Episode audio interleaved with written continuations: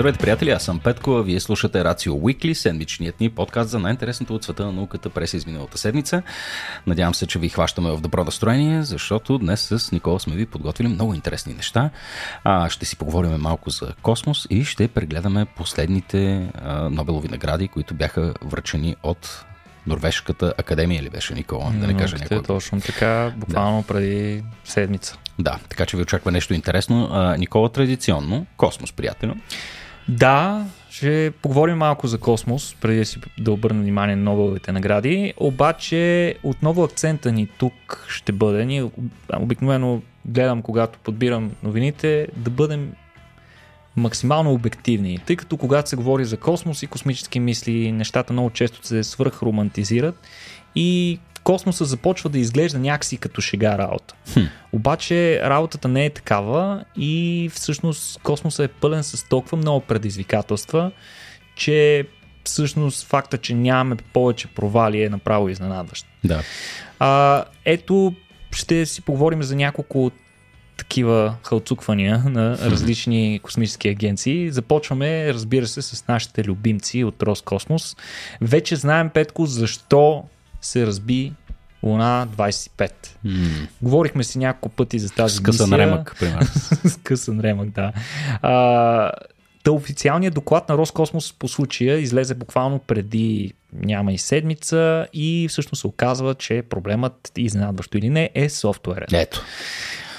Та... Що ги правят толкова сложни, бе, Еми, човек? айде, Мисъл, да. едно време, дед вика, баща ми едно време нямаха софтуер колите. А, та, какво точно се е случило? Нека преговорим при опита си за промяна на траекторията сондата Луна 25, чиято цел беше да кацне на повърхността на Луната и то на Южния полюс, превръщайки се, изпреварвайки индийската мисия и превръщайки се в а, първият човешки апарат кацал там. А, Та, той трябва да промени първо траекторията си, за да слезе по-низко и да заходи към кацане. В този момент, както може да се досетиш, това е най-критичният етап от мисията и съответно от контролния център на мисията постъпват ужасно много команди едновременно, за да може апарата да извърши всички сложни маневри и процедури, които са необходими за тази част от мисията.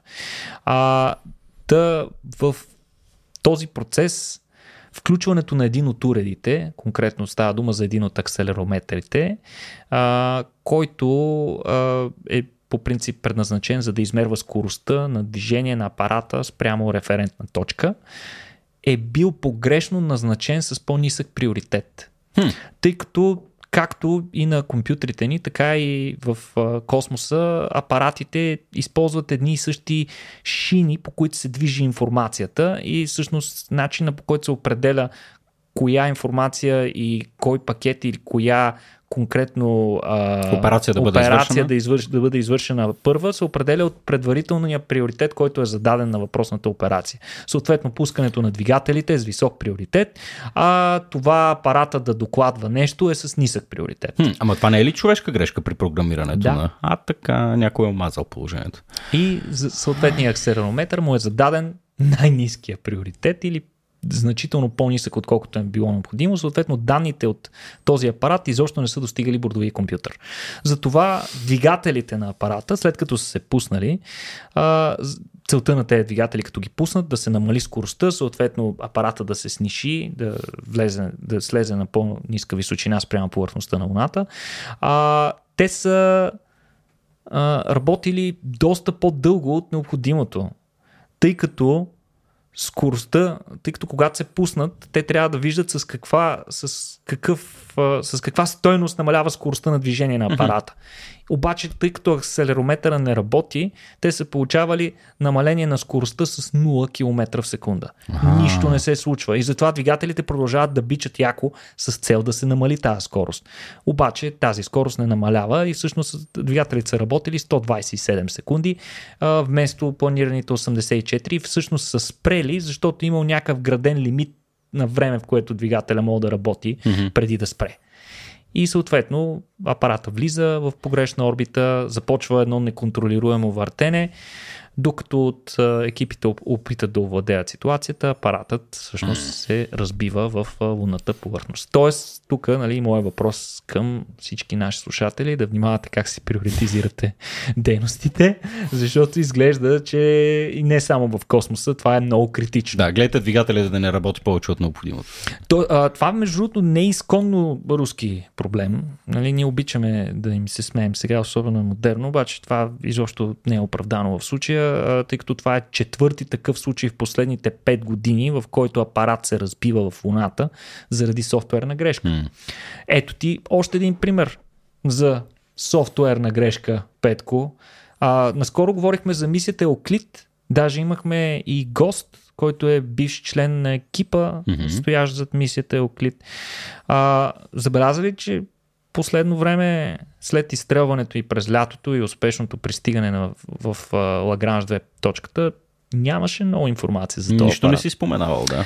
А питаш ли се защо е така? ми... А, защото мисията имаше няколко доста сериозни проблема се сблъска и което отне доста време и на екипите от НАСА да ги отстранят. Значи по време на тестовете за въвеждането в експлоатация учените, екипите са установили, че един от основните навигационни сензори, така наречения Fine Guidance сензор, не открива референтните звезди.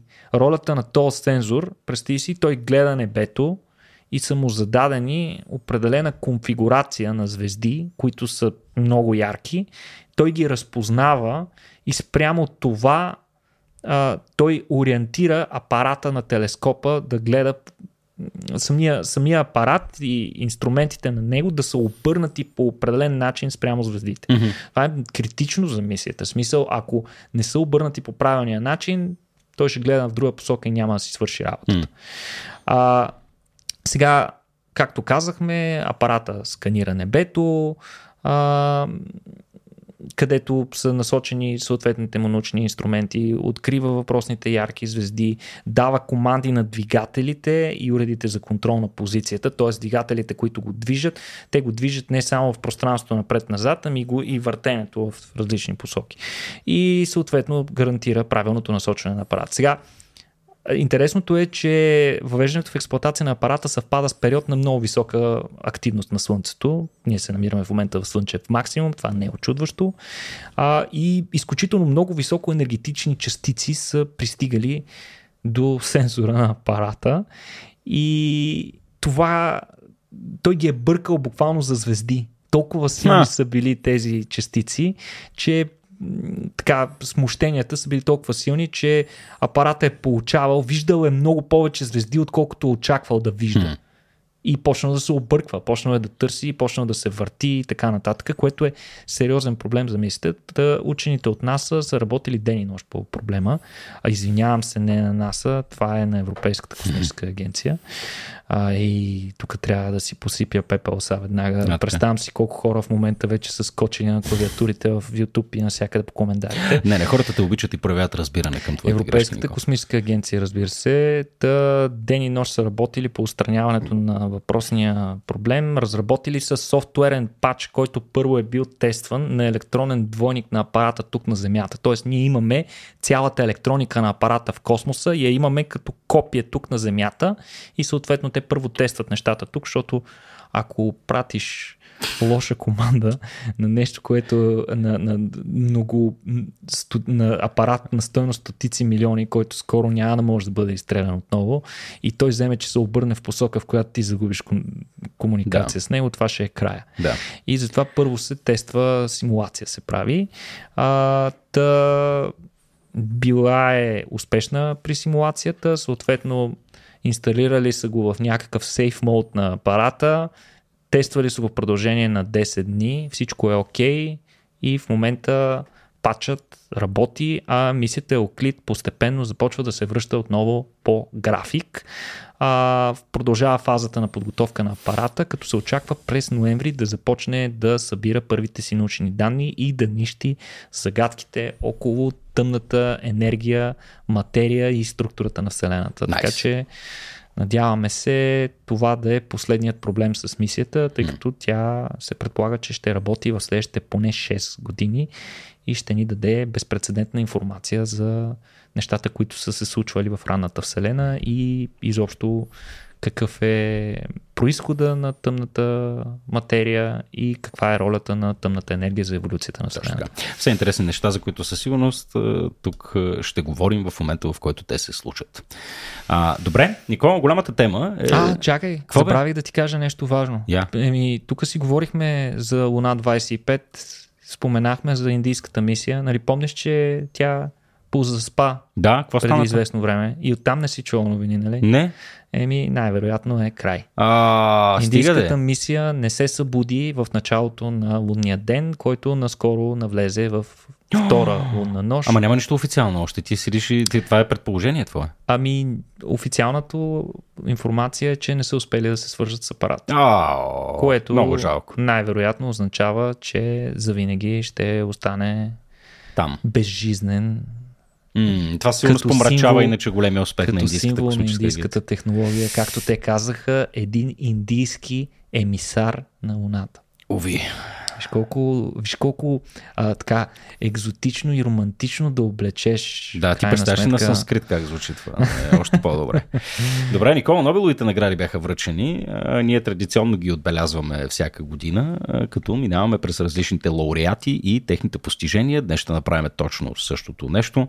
А, започваме с какво? С медицина и физиология? Първата награда, която Както се връчва традиционно, това е Нобеловата награда за медицина и физиология, която тази година се присъжда на учените Каталин Карико и Дрю Вайсман. Сега тя се връчва съответно за техните огромни постижения и тяхната работа върху модифицирането на нуклеотидните бази в изкуствено синтезирани информационни РНК. Тази, на български казано?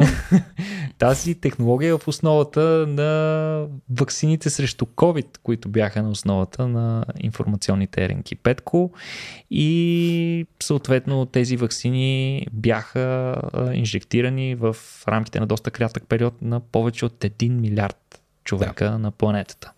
Сега а, класическите вакцини, първо да кажем с какво се различават тези от класическите. Класическите вакцини работят с самите патогени и примерно могат да се използват целите патогени, тогава говорим за атенюирани или инактивирани вакцини, могат да се използват части от тях, като например субеденични вакцини, т.е. някакъв конкретен протеин от, от целия патоген, токсоиди, когато примерно патогена е бактерия, отделя някакъв токсин, ти взимаш токсина, обезвреждаш го, използваш само този обезвреден токсин а, като вакцина. Такива са, например, а, тетаничния токсоид и дифтерийния такъв.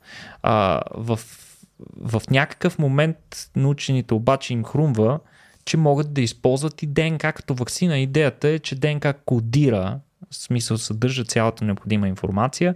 Ти можеш по този начин, поставяйки го в клетките, клетките сами да си синтезират а, необходимите а, вещества, които да индуцират имунният отговор дори по доста, по, доста по-добър начин. Гениална идея. По този начин, даже конкретно за вируси, когато става дума за вакцини срещу вируси, е още, по, още по-добре симулираш реална инфекция защото обикновено вируса влиза в клетката, инжектира своя генетичен материал вътре в клетката, а, надмогва, така превзема метаболитните структури и инструменти на клетката за своите собствени цели ги използва за производство на вирусни протеини компоненти и част от тези компоненти после отиват на повърхността на клетките, където са налични за разпознаване на имунната система. Така че вкарвайки ДНК, ти реално можеш да симулираш вирусна инфекция, с което можем да очакваме, че имунният отговор ще е още по-ефективен и по-добър. Както виждаме, нали, така беше и при вакцините за COVID, безпредседентен успех, 90%. Само, че тук си говориме, тук си говориме за ДНК, Петко, не за РНК. Да, все още, да. Все още си говориме за ДНК и а, всъщност първите такива експериментални тестове са сравнително успешни, но в последствие се оказа, че много трудно се работи с ДНК-то. Освен това не работи толкова, работи добре при някои експериментални модели, пък, пък при хора не работи. А, съответно, учените казват ми, дай ще го решиме този проблем. Като пробваме с информационната РНК, която пък всъщност е копие на ДНК-то на клетката, но е основното оперативно копие, нали? като да си препишеш рецепта от mm-hmm. книга за готвене. Вместо да носиш цялата книга да я омажеш с зехтин, си преписваш рецептата и омазваш лището. Това е идеята и на клетката. А, та решили се да използват информационна РНК и то и по няколко причини, тъй като ДНК като се използва ДНК-то трябва да премине две бариери. ДНК-то е такава сложна молекула, която не преминава лесно през мембрани. Mm-hmm. И има причина за това. Тя е сложна молекула, голяма и така нататък. Та ДНК-то трябва да премине две бариери. Трябва да премине клетъчната мембрана и после мембраната, която обвива ядрото, за да влезе вътре в ядрото, където да си свърши работата. Информационната РНК трябва да мине само през една. Тя си върши работата директно в цитоплазмата. Да. И е по-лесно, разбира се. Сега, Голямото откритие, за което а, учените получават съответно наградата тази година, е, че двамата учени са забелязали, че клетките на бозайниците разпознават синтетичните информационни РНК като чужди.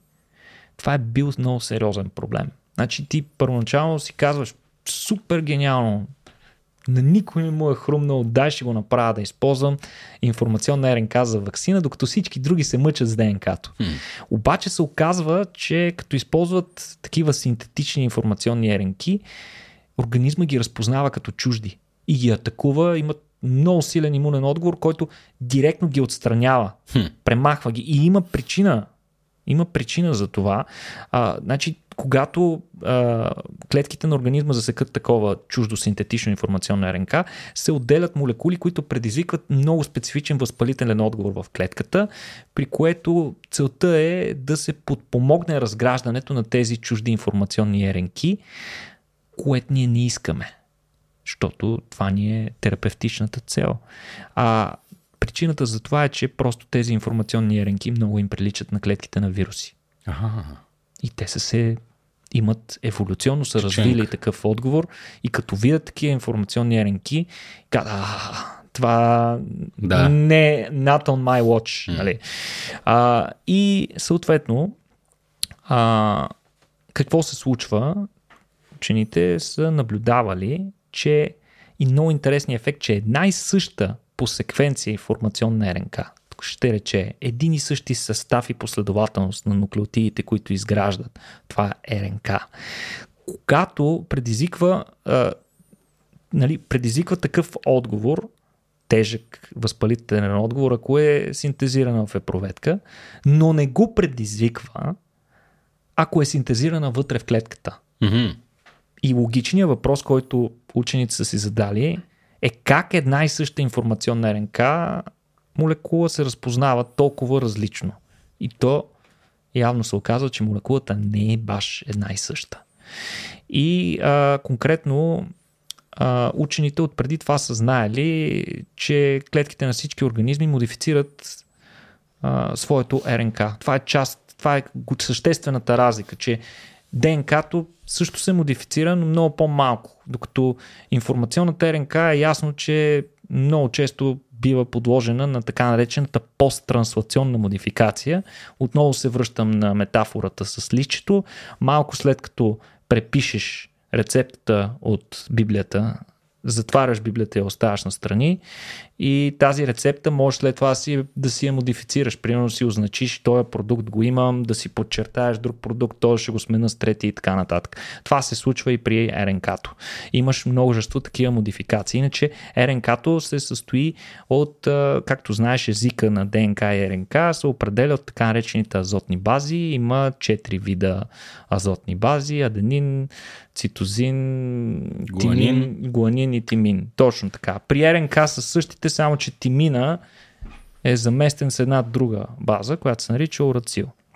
Сега, Нобеловите лауреати, новите Нобелови лауреати, установяват повече от 100 такива модификации на тези нуклеотидни бази, конкретно характерни за РНК, които са различни при различните групи организми, и са особено фундаментално различни, когато става дума за прокариоти спрямо елкариоти. Тоест, ако сравняваш бактерии спрямо а, елкариоти, да. каквито сме ние. Бактериите са прокариоти, всички сложни организми са еукариоти. Да. И съответно това е една от причините за първоначалните неуспехи, защото те са получавали информационната си РНК или синтетично, или в бактерии и съответно тя бива разпозната като чужда.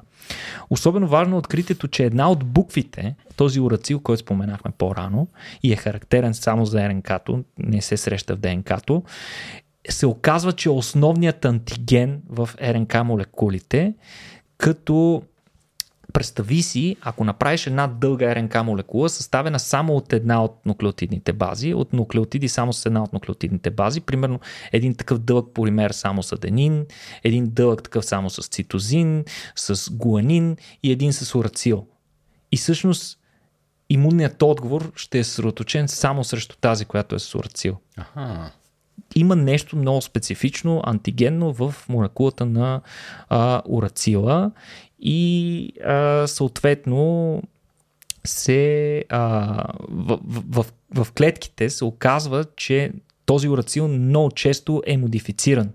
И една от най-честите модификации, която се случва, е, че на много места в различни РНК молекули, не само в информационната РНК, в рибозомната и в другите РНК структурни, които се използват, а, много често той бива модифициран, като се превръща в друго вещество. Химически модифициран с помощта на специфичен ензим, който е предназначен за това и той го превръща в така наречения псевдооридин.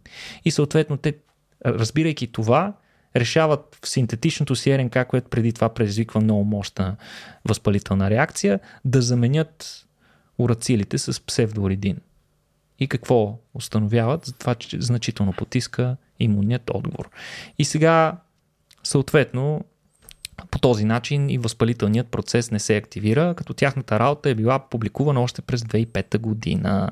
Сега идеята за вакцини на тази основа е от отдавна, трябва да кажем, като а, основният проблем, както споменах, е факта, че от една страна носителят ти на, на основното активно вещество бързо бива унищожавана от клетката, защото тя задейства въпросния възпалителен отговор.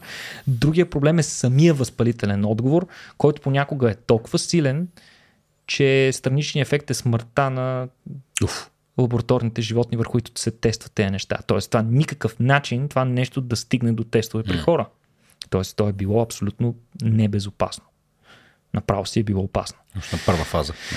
Точно така. И с откритието на Карико и Вайсман обаче, учените вече могат да научат организма да генерира отговор към определени вирусни белтъци, като се използват въпросните модифицирани а, и информационни РНК, а, без рисковете организма да внася целият вирус. Тоест, без да е необходимо да използваме целият вирус, ние можем да използваме само информационна РНК, която съдържа компонент на вируса нещо, което фактически видяхме точно при COVID ваксините. При COVID ваксините в интерес на истината се използват, тъй като от тогава, както казахме, две и Петта година е тяхната основна публикация.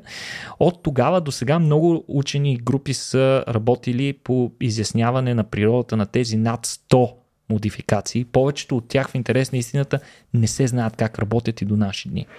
Но а, това, което се е разбрало през годините е, че една друга форма на псевдооридина, така наречения N1 метил псевдооридин, е дори по-ефективен от псевдооридина и всъщност а, има още по-нисък възпалителен отговор от псевдооридина и затова тази молекула се използва при вакцината на BioNTech Pfizer и съответно при тази на Moderna. Най-успешните вакцини срещу COVID, като и при, и при, две, и при дизайна и на двете вакцини всички оридини са заместени с въпросният NNO метил псевдооридин. Друга стратегия е възприята от една европейска компания, която в този момент участваше в голямата надпревара по разработката на вакцината срещу COVID. Това е CureVac, ако си ги спомниш. Да. CureVac решават да решават да не, използват, да не модифицират информационната РНК. Същата е тяхната методика, но решават да няма модифицират. И вместо, за да избегнат негативните ефекти силния възпалителен отговор и така нататък, те просто решават да сложат по-малко количество от активното вещество съответно слагат по-малко информационна РНК доза в тяхната вакцина и се оказва, че това не е успешна стратегия и съответно тестовете на тяхната вакцина са неуспешни. Което показва отново огромното значение на откритието на, на Карико и Вайсман. А, иначе COVID-19 информационна РНК вакцината дори не е първата вакцина, която е разработена на базата на тази технология. Първите такива вакцини са срещу Zika и срещу MERS, т.е. Middle East то, как, близкоисточния респираторен синдром, които също са такива внезапни епидемии, които се появиха и изискваха бърза реакция, съответно бърза разработка на някаква вакцина. Тези вакцини не бяха масово използвани, те по-скоро са експериментални. Първата масово използвана такава вакцина е тази за COVID. Сега най-голямата революция на тази технология обаче най-вероятно все още предстои и това е факта, че тази технология за използването на информационните РНК може да се използва на много други места и може да се комбинира с други революционни технологии, каквато е технологията на CRISPR. И ние вече сме си говорили за доста такива революционни да. терапии през последните няколко месеца. Предполага се, че в следващите няколко години ще има все повече такива такъв тип терапии, а този тази платформа за, за въвеждане на терапевтични средства в клетката или по-скоро начин да принудим клетката сама да си произведе терапевтичните средства, ще бъде основата на множество терапии в близкото бъдеще със сигурност. Така че не е случайно това, че им се връчва наградата. А, иначе а, Вайсман твърди, че като е чул новината, че се връчва Нобелата награда на него, е помислил, че а, някакъв антиваксър му се обадил и си прави шега с него. Очевидно човека често е подложен на такъв тип терор. Оф, горки е. А, а, напълно заслужено. В смисъл това, надяваме се наистина да донесе до, да, да доведе до го, така дълго очакваната революция, от която всички ние се нуждаем. Ние с тебе сме покривали различни терапии за редки генетични заболявания, бога ми рак, абсолютно, а, всякакви абсолютно. неща Това предстоят. с ваксините само Начало. върха на айсберга. Да, да, да. Те първо предстоят и много интересни неща. Сега, а, Никола, ние с теб много си говорим за наука. Този подкаст в основата му седи именно това и да, така, да, да говорим и да възпитаваме и да показваме резултатите от научния метод. И както добре знаем, а, основното нещо, което е необходимо за да работи научния метод в, в, в, в неговата си последователност, е това да може да наблюдаваме процесите, които се случват е, в самото явление, което се опитваме да изучим. Точно в смисъл така. може да наблюдаваме, да формулираме хипотеза и да тестваме, или да формулираме хипотеза, да тестваме и да наблюдаваме. Но не можем ли да наблюдаваме какво се случва? Имаме сериозен проблем и този проблем е особено сериозен, кога, що се отнася до нещата, които са много далече и които са нали, много големи, но пък са много далече и трудни за наблюдаване. Тук говорим за космоса. И съответно на другото ниво на анализ, което е за много малките неща или субатомните частици. Mm-hmm. Следващата награда, Нобелова награда е за физика за хора, които са разработили точно метод да наблюдаваме това. И това на мен ми се стори, може би, най-интересната mm. интересната награда тук.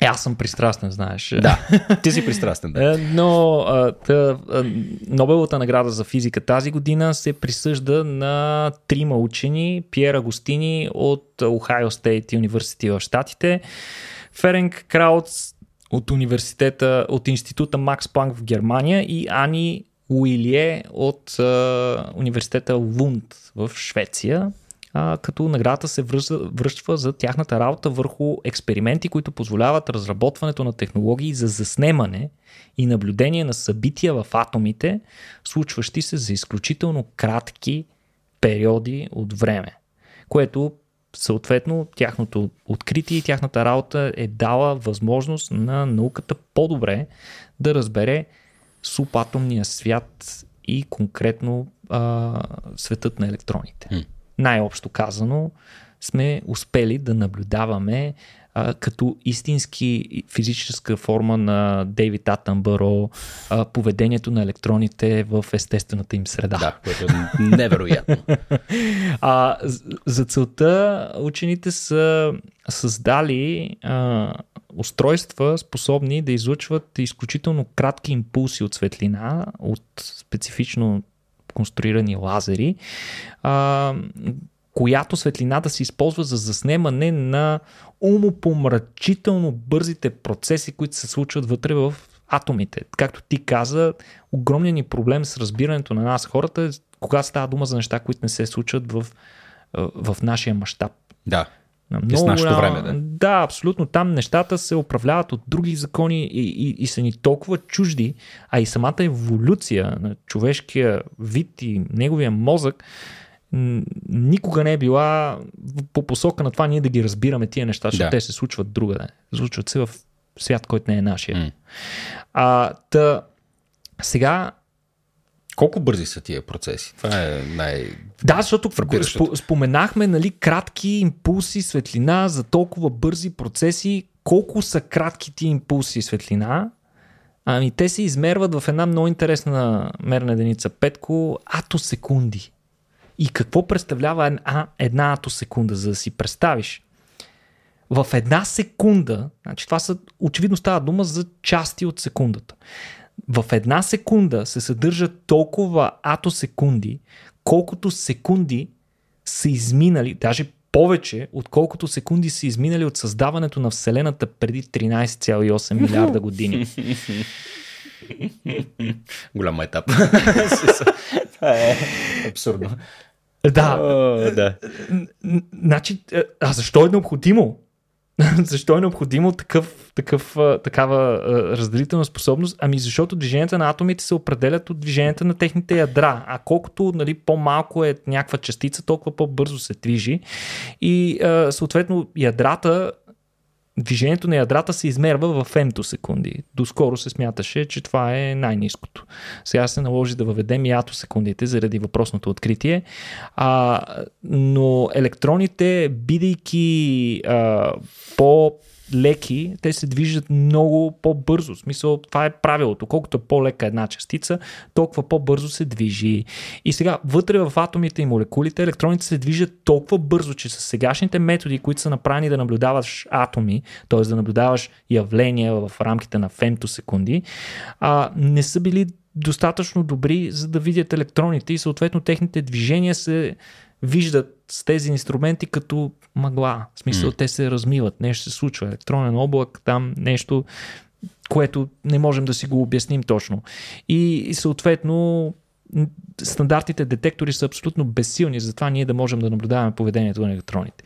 Затова учените реално са създали нещо като ултра мега гига високо скоростна камера за изследване на поведението на електроните, като са установили за целта, за да го направят това нещо и сте се използвали лазерите. Както знаеш, лазерите са кохерентни източници на светлина, т.е. те имат а, фиксирана дължина на вълната. Това ми е добре известно, да.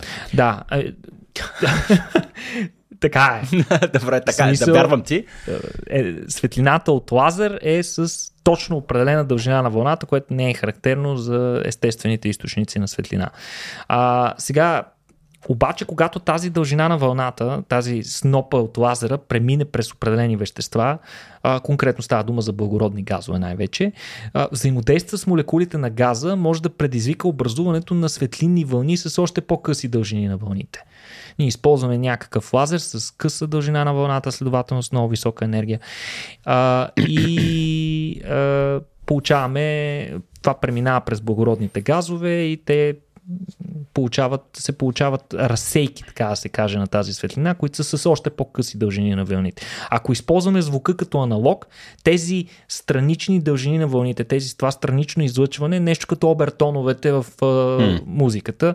обертоновете знаеш, че това са а, особените характеристики на звука, които ни позволяват да чуем разликата между една и съща нота и свирена на различни инструменти. Mm. Ще китара, пиано, тромпет. Ако изсвириш а, до мажор, всеки човек Звучи на земята ще, му, ще разпознае, че едното е на един, а другото е на да, другия да. инструмент. А, сега Въпросните обертонове могат да се използват вече самите те за наблюдаване на движенията на електроните с непостигана до момента разделителна способност, която ни е дава възможност ние да знаем много повече за атомите и, атомни, и междуатомните взаимодействия и природата на електроните като цяло.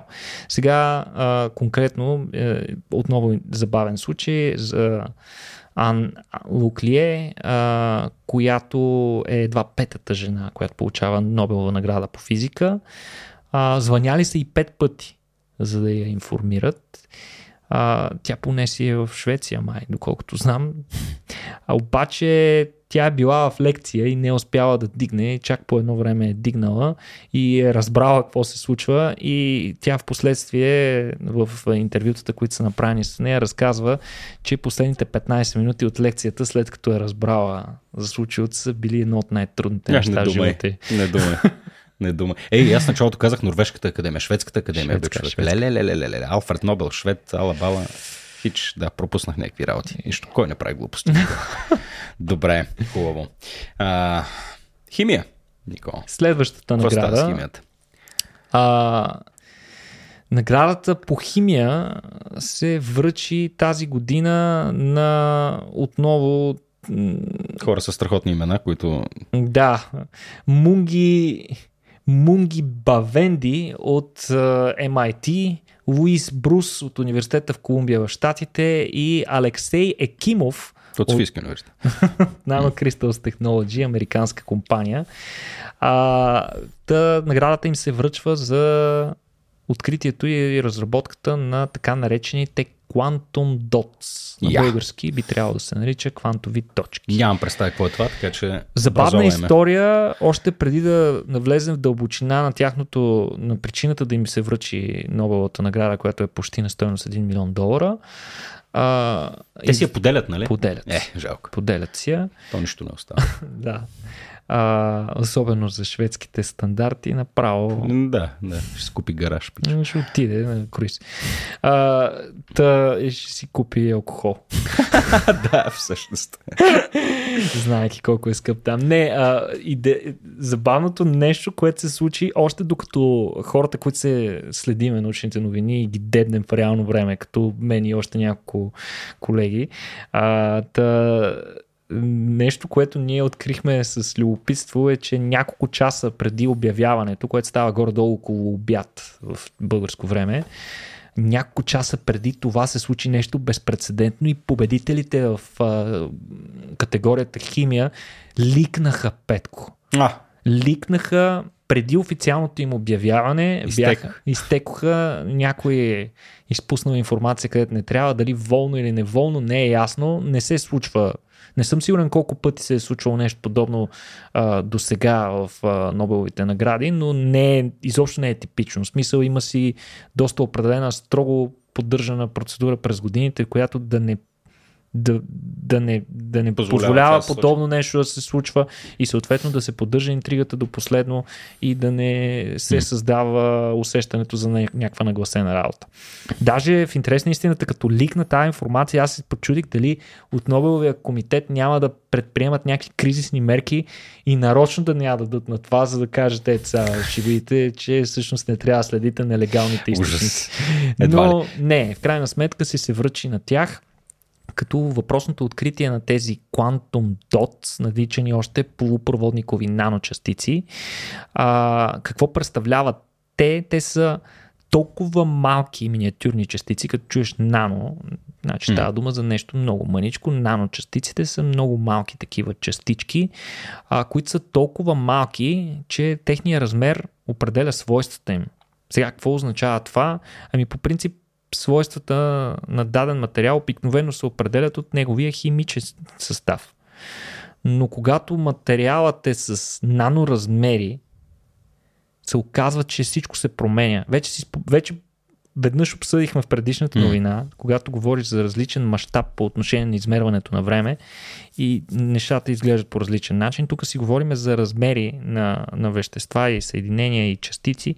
Когато говориш за нещо, което е в рамките на нано нанометри и съответно става дума за нещо помрачително малко, размера и формата на частиците а, вече изцяло определят неговите свойства. Там хм. почват да преобладават повече квантовите ефекти, отколкото да, тези, които сме свикнали. Отново по отношение на размера, Никола, понеже гледаме хубава графика в момента в YouTube, една квантова mm-hmm. частица се отнася, е, има, има, в една футболна топка има толкова квантови частици, колкото футболни топки има на цялата планета Земя, примерно, в смисъл като обем. Правилно ли го постулирах? Не. Ими, не да, да, Да кажем. Да, Точно така. да кажем, да, да, да. Добре, хубаво. Нататък. да, в смисъл това Няма с мащабите е толкова да. чуждо на хората, че да. колкото и да им го обясняваме, то в крайна сметка ще им мине през едното ухо, ще им излезе през другото. А, но за какво се използва тяхното откритие? Ами той има доста разнообразни приложения, най-вече в а, а, от известните нам, нали, на нормалните хора, в телевизионните екрани, най-новите и най-скъпите телевизионни екрани, примерно тези, които използват QLED, Хм. там някои от OLED нещата и така нататък, се използват а, а, Quantum Dots, защото те доста по-добре отразяват, а, доста по-достоверно и ясно отразяват различни цветове. Използва се при светодиоди, фотоволтаици, лазери, квантови компютри и също така се използват по-нишово в медицината, за да насочват хирургите при, хирурги, хирурзите при устраняването на туморна тъкан, докъде се простира туморната тъкан и къде е границата с здравата такава. А, сега Теорията, че наночастиците имат различни квантови свойства, дължащи се на техния размер, не е постулирана скоро. Мисъл, това е нещо от отдавна. Смисъл, сблъсъка между Нютоновата и квантовата физика датира още от преди Втората световна война. Да, помня ги уния дърти муцуни там. Да. Нилс Бор, Алабама. Да, до последно се дърляха там. Докато в крайна сметка приеха, че има и друга физика в друг мащаб. М. А, та, въпросната концепция е постулирана още през 30-те години на миналия век.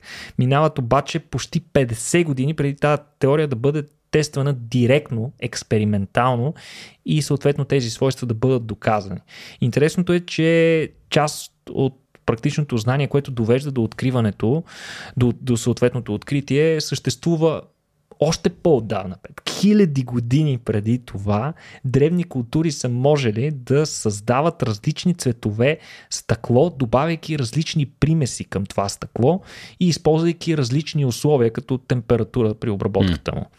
И сега от това за първ път е бил вдъхновен още през 80-те години Алексей Екимов, който за първи от тримата учени прави решаваща експериментална демонстрация в опит да разбере този феномен, като конкретно той изучава цветните стъкла.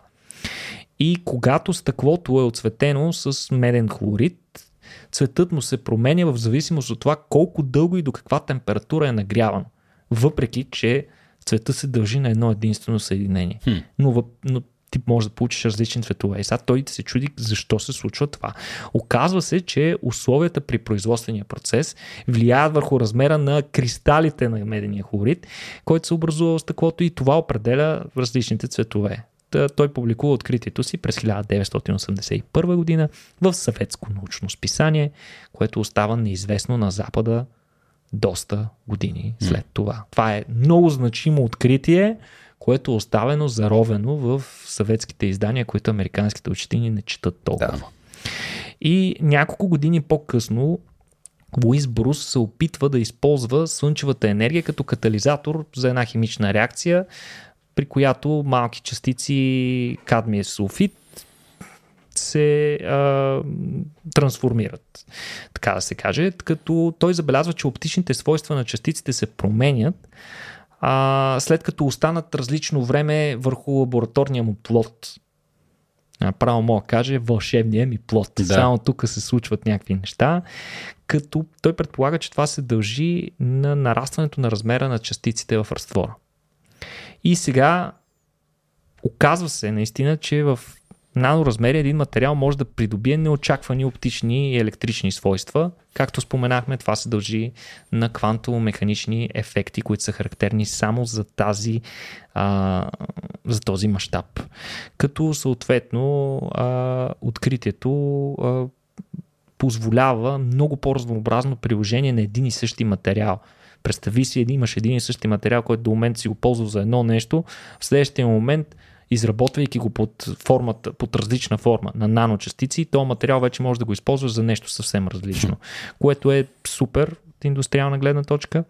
А през 93-та година Мунги Бавенди, пък последният учен, а, дава своя огромен принос за тази Нобелова награда и запечатва необходимостта той да бъде включен в а, mm-hmm. тази елитна група на печелившите и разпознати учени, които остават за, в историята за, цяло, за, за цялата история на човечеството. Като той това, което прави, че всъщност революционаризира метода за производство на квантови точки въпросните Quantum Dots. Той разработва реален индустриален метод, при който тези вещества, тези частички от различни вещества могат да се произвеждат от една страна в големи мащаби, ефтино и по такъв начин, че да имаш точно определен размер частици, за да можеш да ги използваш за конкретните им свойства. Да. И съответно той получава съвършени частици, чието размер може той намира начин, по който ние можем да контролираме размера. Сега този висококачествен метод за производство проправя пътя на широкото търговско и медицинско приложение на квантовите точки. Което не е маловажно. Едно е да разработиш теория, друго Абсолютно, е да го направиш до момента, в който тя е на хартия, недостъпна, в съветско твърде издание. скъпа, в съветско издание, тя реално е абсолютно невидима. Mm. А, интересното е, че на брифинг на прес-конференция Нобеловия комитет беше запитан за избора да награди руски учен, имайки предвид трудната геополитическа ситуация в момента. Е. Разбира се. В смисъл, Е, как ще пропусна този въпрос да, Да. да му зададат журналистите. Въпреки, че човека от много години е в Штатите, а, както споменахме, той дори не е представител на научна институция, в момента е представител на, на компания, американска при това. А, та, много ще цитирам отговора на Нобеловия комитет, официалната им позиция. Когато става въпрос за избор на наградата, ние просто следваме процедурата за определене на най-важните открития и определене на най-важните участници в тези открития. При това националността няма значение. Това е в съответствие с волята на основателя на наградата Алфред Нобел, който, тук спира цитата, Да. който в интерес на истината доста сериозно е разочаровал и разярил своите роднини, тъй като в а, края на живота си те остават особено изненадани от факта, че практически почти цялото богатство, което той е натрупал през годините, е оставено на, за благотворителност и за въпросната цел основаването на Нобеловите награди. М. Не им, не им оставил апартамент в Люлин. Да. И два в Лозенец. Стокхолм. Пет етажен в Стокхолм. Точно така, точно така. Ами, Евала, между другото, на Нобеловия комитет трябва малко да се внимава. Ясно е, че всички сме чувствителни в момента към руската тема, ама да му се не види сега. Излишно е всичко това да се случва. Ами, а, добре, Никола, преди да приключим, а, все пак смятам, че е важно. Нобеловите награди а, не спират само с науката. Имаме Нобелова награда за мир и за литература. Аз искам да обърна внимание конкретно Нобеловата награда за мир. На те прочитах. Да, да, радвам се. За литературата няма да говоря, тъй като въпросният норвежки писател на мен ми е тотално без, така безизвестен, както често се случва също с Нобеловите че ще лауреати. кажеш тотално безинтересен, не мога го понасям. Може и така да е. Те първо предстои да видим, но първо ще попрочета няколко неща от него и за него, та тогава да говорим информирано. А, но задължително искам да спомена Нобеловата награда да, а, така, за мир а, през тази година се връчва на Нарджес Мохамади. А, това е а, една активистка от Иран, която се бори а, за свободите на, на, така, на жените в, а, в Ислямската република. А, знаем, че колко, колко сериозен проблем е това. Съвсем наскоро имаше бунтове, виждахме така, ученички. Е, Хора, които проявиха безпредседентна смелост да се изправят срещу един потиснически а, режим. А, така че така, специален поклон към нея. Тя в момента продължава да е в неизвестен затвор някъде в Иран. Да, доколкото знам, даже от Нобеловата комисия са се обърнали специално към иранските власти с молба да я допуснат да отиде поне на церемонията. И тук не знам, що за идиот трябва да си, за да помислиш, че Е. ще се съгласят на това. Трябва да си, да, не знам. Или що идиот трябва да си, че да си, абе както и да е, аятолас и ала балистика. Ужа, ужасна работа. Надяваме се съдбата на обикновено нали, Нобеловите награди за мир се връчват с конкретна цел и носят определено послание. Не винаги, твърде често, между другото, Нобеловите награди заварват носителите им в Да. затвор, в плен. Да. А, съдбата им не винаги е толкова добра. в крайна сметка. Нито пък постигнатия мир често пъти е устойчив. Между другото, спомням си Нобелата награда за мир на Ясер Арафат, заради постигнато споразумение, мисля, че беше в Кайро, така между Израел и Палестина и виждаме, че това не доведе до нещо много по-устойчиво. Ови, Но това е съвсем друга тема. Да, да пък и а, интересното е, че още една Нобелова награда минава под знака на жените. Mm-hmm. Това е последната Нобелова награда за економика, mm-hmm. която се, се връчва на Клаудия Голдин, от а, професор в университета в Харвард а, и тя се връчва на нея за нейната усилена работа и помощта и по отношение на това да разберем а, как жените участват в пазара на труда. Да. Тъй като това не е била тема, която експлицитно се е изследвала от други изследователи, пък тя до голяма степен е посветила кариерата си на това и покрай нейните а, открития са постулирани доста економически закони, които да подпомогнат тяхното по-справедливо включване, взимайки се предвид и техните по-специфични роли в обществото. Точно така. Ами, почетахме хората, които правят света малко по-добър. Опитайте се и вие, приятели, с колкото ви позволяват възможностите, с малки действия или пък с грандиозни планове, да направите и вие вашият свят малко по-добър. И вие вашият свят малко за хекимян се сетих тук, нали, че. Нали, искам да помогна на себе си. А, не, приятели, да. А, добре, приключваме тук с, с, с, темата, че ще залитна в някаква категория. Естествено, призвам ви да гласувате активно, все едно не съм го казал, но почитайте науката, подкрепете това, което правим. Може да го правите на сайта racio.bg наклона черта support или в patreon.com наклона черта racio.bg да говорите за нас, да разказвате за нас. А, между другото, ако станете наши редовни дарители патрони, имате така, получавате достъп до специалните ни подкаст епизоди. Буквално буквално преди записът на този епизод конкретно направихме един фантастичен разговор с, с Бойко Ноев. А, Ноев. Да, Ноев. Той е друг ковчег е там.